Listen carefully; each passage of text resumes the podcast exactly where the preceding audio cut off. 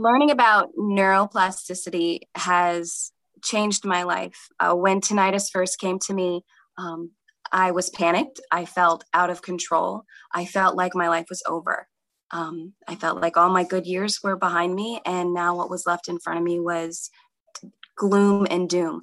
Um, but then learning about neuroplasticity and how we can heal and that we heal from the inside, um, it gave me my life back.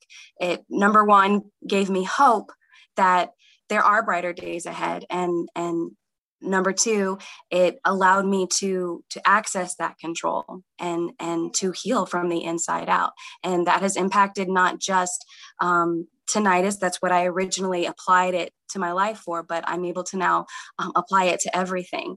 Uh, whereas in situations I would normally panic and I used to struggle with anxiety, um, learning about neuroplasticity, um, I've been able to apply it to that. And now I can move forward in my life and not live in constant fear and not be a prisoner to anxiety because let's just call it what it is anxiety is like a prison. Um, but this was the key. This was the key to get out.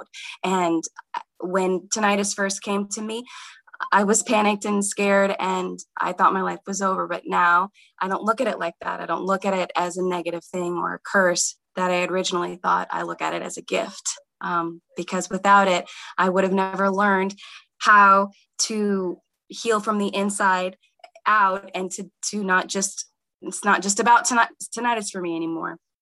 It's about every part of me and and um, moving through anxiety and not having to deal with that anymore. Um, at the end of the book, she writes this beautiful phrase that I I, I say a lot in my head now, um, and she she refers to it as the symphony of silence. And um, now I'm able to, even in quiet spaces, um, uh, just embrace all of it, whether I'm focusing on on on tinnitus or not. Which now I'm able to. I've been able to heal from from that. Um, and and so um, i just think it's beautiful